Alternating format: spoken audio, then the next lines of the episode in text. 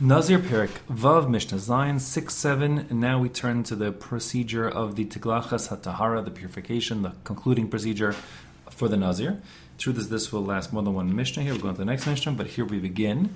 So it says Tiglachas HaTahara Ketzad, what's the process for concluding his Naziris? Again, Tiglachas Tahara literally means the haircutting of purification, but like the previous Mishnah, it, um, it includes all the elements of conclusion. So here we say, First, and we're focused really primarily on the the karbanos that are brought here.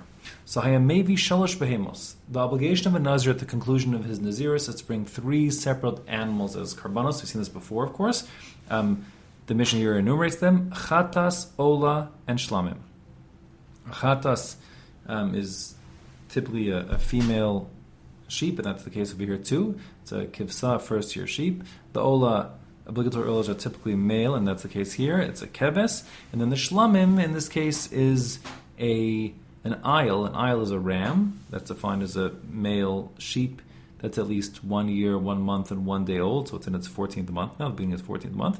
Um, those are three different animals. Take note of that for the next Mishnah. That these are each animal is its own category in terms of age and gender. Um, be that as it may, he takes these three animals now the question is, which one does he do first? So it says, "V'shochet es hashlamim umegalech aleim." Div Rabbi Yehuda.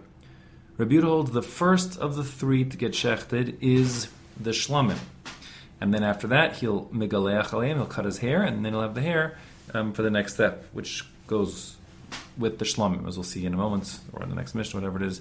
Um, Fine. So the point here is Rabbi Huda says the shlamim is shechted first.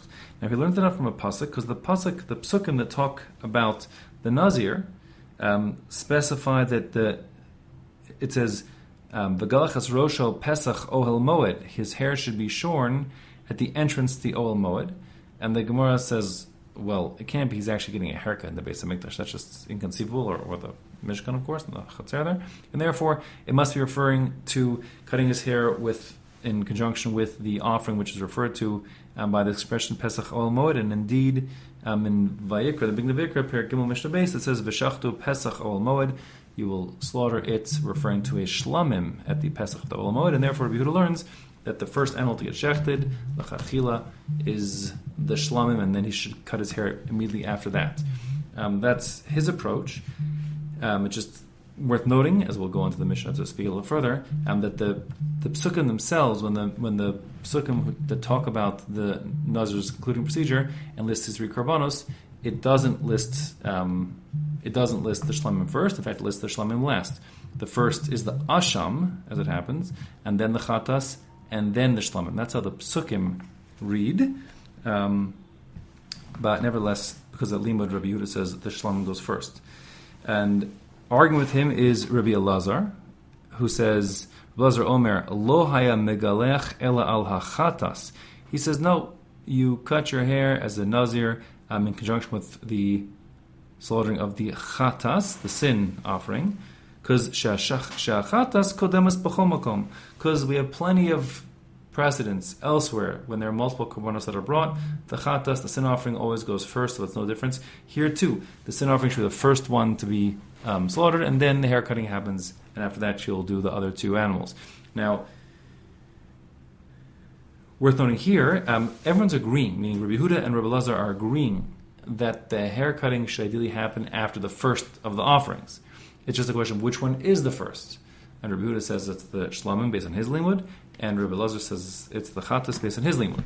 But as the Mishnah concludes, it says, "Vim gilach al echad mishloshtan yatza." The truth is, says the Mishnah, if he cuts his hair in conjunction with any of the three karbanos, whether it's the first one, middle, or last one he brings, it doesn't matter. Bidi Evid, after the fact, Yatza, he's Yotzi's obligation. The question is which one, Lacharchila, should be offered first, and then haircut immediately thereafter. Um, and uh, and Rabbi Huda says it's the shlam, and that is the halacha lacharchila. Um, says the Bartenura that the shlamim should be first, and haircut should lacharchila happen right then.